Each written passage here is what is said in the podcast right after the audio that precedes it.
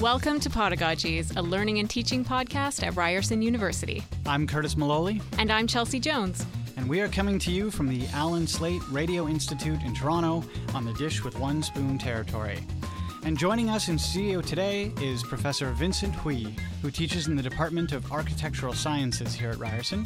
He's also the Experiential Learning Director at the Ryerson Architectural Design Lab, and he is the 2018 recipient of the President's Award for Teaching Excellence. Welcome to the show. Well, thanks for having me, guys. So uh, I'm going to start. You know, often on uh, on interview shows, they start people off with like easy questions, and then they work to the difficult questions. Mm-hmm. But we're going to start you off with a difficult question. Bring it. Uh, we you you're something of a of a legend on campus, and I know this because I've heard from uh, numerous undergraduate students that have taken your courses um, that you have some some outside of the box teaching strategies, including one that uh, seems to involve a hamster do you want to maybe tell us? Uh, I, have heard that it involves sleight of hand, that students are traumatized. Uh, what do you do with a hamster in an architecture class? So make sure you get your waivers sorted out first. Uh, no kidding. Yeah. Don't traumatize your students. But um, yeah, so the, the, the experiment and the lesson plan that you're talking about is when I had to teach structures. And that's typically uh, one of the more boring courses. And we'll talk about that later. But uh, it's one of the more boring courses where students really don't see the connection between all the cool aesthetic design components that they're producing in studio uh, versus the technical boring like calculations. Um, so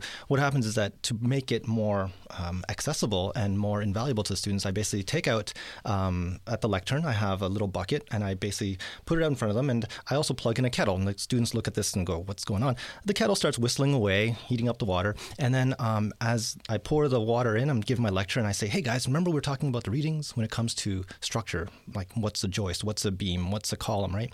And we take a little bit of uh, cardboard, and I go, "Hey, get some volunteers up. They come on up, start putting it together, and I say, frame it on top of this bucket. They put it on top of the bucket.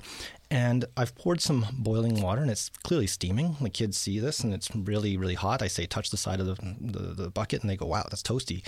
And then I say, well, does, does that work? Is, is, that is that enough to fulfill the lesson plan? And they're like, yeah, there. Joists are there, flooring, decking's there.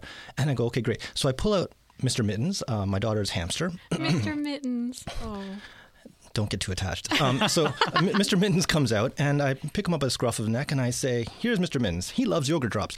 Pull out a yogurt drop, and I say, "And can I also get another volunteer?" And I get a student who loves animals or has an affinity for cute things, and I say, "Look, you stand on the other end of this bucket, and you are in charge of the yogurt drop." make sure it doesn't fall in. And here's the thing if you uh, so much as touch the hamster, touch the drop, or touch the bridge, you will fail the course they, they don't know at this point in time that they can't fail the course for that. But basically, um, I put the hamster on the other side of the bridge, and um, basically the students are just like, "What? Seriously, you're doing this?" And you see some of the guys in the back will take their cell phones and just start taking photos and watching this go down. And the hamster, not being the smartest creature on earth, walks across this uh, bridge. Halfway through, it falls right through, and dead silence, and maybe a little bit of shriek, and then everyone's just like, "Oh my god!" And I say, "See, that's the problem. You guys just did the status quo stuff, the bare minimum. You did the calculations, and the hamster it's just dead. So nice. I'm, I'm kind of traumatized right now, actually. So, so you've got this bucket that's ostensibly full of boiling water mm-hmm. and like a piece of cardboard over top. Yep. And a hamster walking on that piece of cardboard trying to get to the yogurt drop. Mm-hmm. And the hamster falls through. And don't forget the cardboard. I mean, the cardboard has feelings too. So it falls in two. Um, and uh, the students have put together that cardboard bridge to kind of simulate the readings from understanding how assembly for structure works. Mm. And of course, I keep on going through for the next like hour or so about the lecture about like life safety and all that stuff. And people are just still like fascinated by the fact that. So you le- they believe this whole time the hamster has perished. Oh yeah, and they think that I'm like dead serious and like, see, you guys did only the bare minimum and you let something die. Congratulations. Mm. And I keep on going about the other issues. And then finally. I like how you're not worried about telling us this on the podcast. Oh, uh, so, well, I'm pretty sure there's a reason why I'm not going to teach this course again. Um, so, so basically, uh, at the break, I pull out the bucket and I go, "Come on, man, what kind of sadistic guy do you think I am?" I save that for your exams. So I pull out the hamster, and the hamster's just sitting there, and it's like chewing away at this yogurt drop, and I go, "See, everything's okay. Nothing happened." Now, to be fair, the secret is. Um, I know a little bit about chemistry and I had a bunch of desiccant and stuff in the bucket prior. So it's like um, the stuff that you find in shoes. When you buy those shoes, it says do not eat. Well, basically, I put a lot of that in the bucket. Uh, it's like the stuff you'd find in uh, like uh, adult diapers, for example. Uh, The hamster effectively falls all of like a few inches into warm jello. And that's why the hamster's safe. I commit no crimes, and the students, better yet, learn a valuable lesson. And so, what is that valuable lesson? Students walk away thinking what? don't let Vince have hamsters or pets. Um, and uh, and the other issue is, of course, the issue that what they're learning in school actually has real world implications. I mean, you've seen lots of, in all honesty, you've seen lots of uh, tragedies where not just simply by uh, poor craftsmanship, but even when earthquakes and other natural disasters uh, uh, come about, it's because people cut corners or people didn't really value uh, the kind of structural integrity of the stuff that's a little bit more mundane and boring. So you might have a beautiful looking building, but if you can't actually be accountable to the structural safety, then you know what? You're not actually doing your job. And that's what I make clear in that particular lesson. and so there's really like you're incorporating that affective domain of learning that maybe we don't ne- typically uh, associate with STEM or with um, sciences or architecture, but really focusing on the affective aspects of this. Yeah, and I think that's that's where we're going with education in general. That it's not just simply you learn about math and that's it. You graduate with a math degree and ta-da, you're a math, you're a mathematician or something. You, we're increasingly seeing a globe where there is inter and multidisciplinary activity going on. There's no profession which is solely in, existent in a vacuum. And when we start talking about structures or architecture, it's not because you want to make an icon in an urban landscape or that you want to make a building just hold up. You're actually held accountable to social responsibility. Like not only how it's an epitome of culture, but also that people live and die within your buildings, right? So, in the past, you told us something about this hamster story and you framed it as super experiential learning. So, what makes it super? What makes it sort of go beyond the basics of experiential learning? So I think experiential learning is one of those terms that's been almost cliche, like innovation and entrepreneurship. I mean, everyone talks about that. Um, I, I think that super experiential learning is basically going beyond simply just the conventional co-op or like the generic application to like some sort of case study. I think uh, super experiential learning is one where a student has like the, I don't want to get into Maslow's hierarchy, but they actually get a sense of self satisfaction. So whether it's um, understanding a method to help them advance their careers, or help or helping them perhaps um, understand topics more appropriate, like or the, the value of it, like with the hamster. Um, I think that experiential learning in the super experiential learning model really has to go above and beyond, and and you see that a lot of that in Ryerson, right? Like I, I mean, if you look at all the uh, experiential learning opportunities that our students are provided, everything from travel abroad where they can actually apply their knowledge um, to different places, all the way through to what you're seeing right now along King Street with the Shape Lab group. Yeah. They're actually taking students from like criminology, certainly architecture, planning, and they're actually doing interventions where they're taking a lot of the knowledge base and their design intentions, right? And they're actually making it manifest in the real world, in the public realm. That is an example of super experiential learning beyond simply the lesson stuff with the hamster, but we're talking about students actually making their ideas into reality, which is, uh, again, a sense of self fulfillment. But better yet, for a lot of those students, it's applying what they've known or learned about in school and actually doing it at, at the kind of undergrad or grad level, as opposed to doing it only when they're in their profession. And you had said earlier that often you'll be teaching courses that maybe some students have you know traditionally seen as boring or um, you know courses that other professors don't want to teach do you think this is kind of the is this the key to your success in teaching those courses why don't people want to teach them Okay, so um, why don't people want to teach them? Um, it's that eight o'clock slot that Ryerson always throws. Uh, but I, think it's uh, a lot of people just uh, get inundated with the fact that it's just a boring course. That it's oh, uh, the course I'm teaching is all about just number crunching, and you know, you just kind of catch the formula and you just kind of do it. Um, I, I think that for a lot of uh, profs, the best way to uh, take on these types of courses is to do what I've taken upon myself. And I don't want to profess that I know everything about it, but teach the way you would have wanted it to have been taught. I mean, we've sat through so many courses where you have that one prof that's really great, and you can count really good icons and paradigms of great teaching, but you've also been in some of those classes where it's like, I don't know if that prof if he showed up or didn't, I could learn this stuff on my own. Or Mm. my God, I, I've if I want to fall asleep, I just turn on that prof to just talk to me and just you know drone away. So um, whether it's turning the tables and making more of an engaged classroom where you actually say, look, uh, I've taught you the basics. Let's talk about how you'd apply it to X, Y, and Z in your own personal life. That's where students actually really get engaged, and thereby it makes you as an instructor not only get better teaching evaluations, but um, it really makes you have a more uh, fun time teaching. Like, I mean, that's the best part about being a Ryerson prof.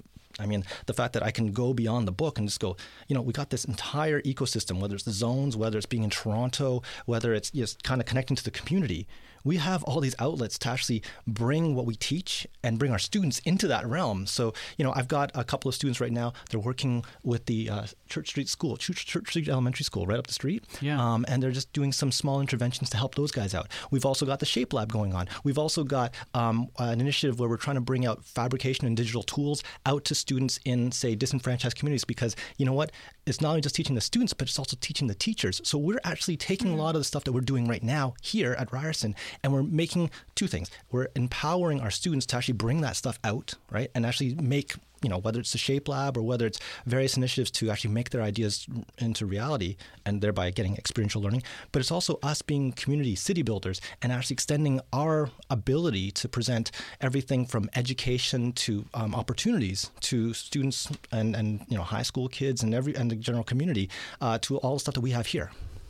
I like this idea of teaching the way you wish you would have been taught.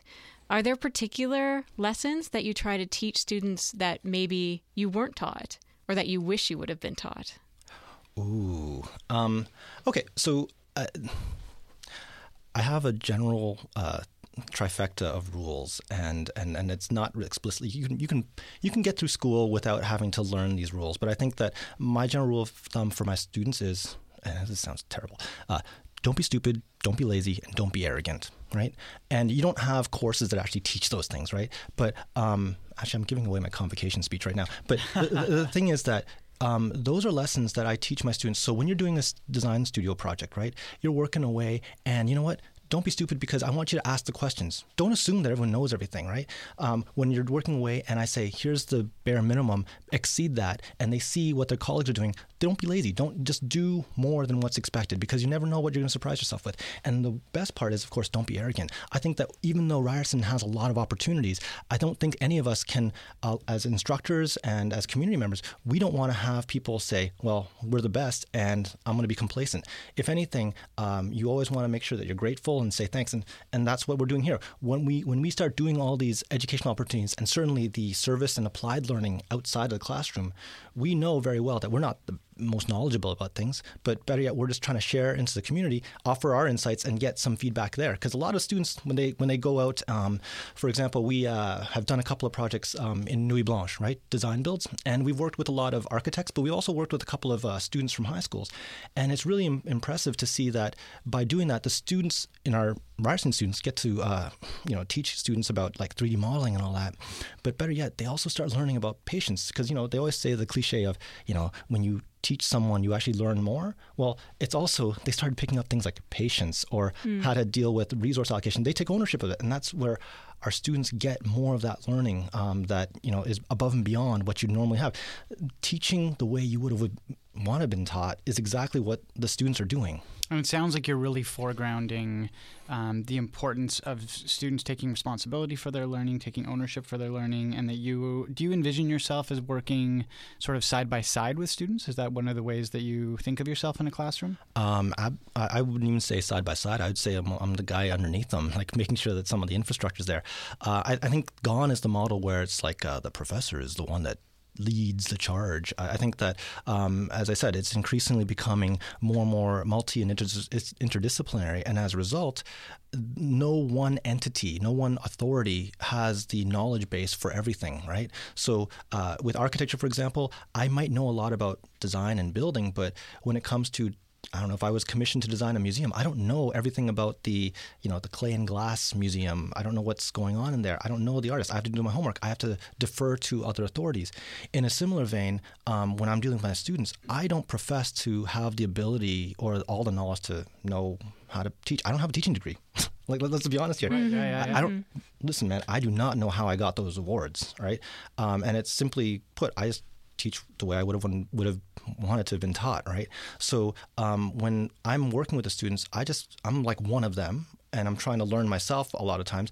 But you're right, I do have a little bit of authority insofar as I can sign the checks or I can make sure that the permissions and the insurance is covered. But that's again where I'm below the students, helping make sure that infrastructure is there so that they can actually walk the walk. So, if there was someone listening right now who thought, I don't know how to do that. I don't know how to teach below the students. I don't know how to do this experiential learning stuff. What advice would you have for them on just how to get started in terms of teaching a little differently? Well, Chelsea, there's this great thing called the Learning and Teaching Office. Um, but they, they, these, listen, Ryerson's one of the great uh, universities where they actually support innovative teaching. I mean, everything from the innovative teaching grants that they provide down to the kind of forums and, uh, you know, basically you can actually visit different profs teaching, right? And it's very difficult for me to say, here's a general blanket rule for how you can improve your experiential learning opportunities or you know that type of teaching. But but i would recommend a the first step is to uh, go and talk to your learning and teaching office guys because th- these this guys, is not an advertisement for the learning and teaching office.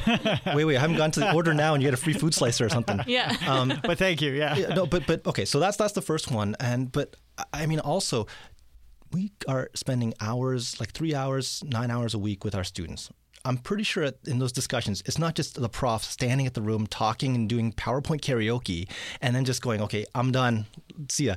I think there's that discussion. You talk to the students right? And I'm not talking about just talking to the students in the class because I think that might be forced, but you talk to them after hours. You talk to the students that have finished the, the course or your graduate students, and you go, you know what? I really want to find a way to really make a greater engagement. And, and you know what? You'll be surprised at how many things come out of the woodwork because you just simply go, hey, how would you teach this course, right? Again, how would you like to have been taught this course if you were doing it?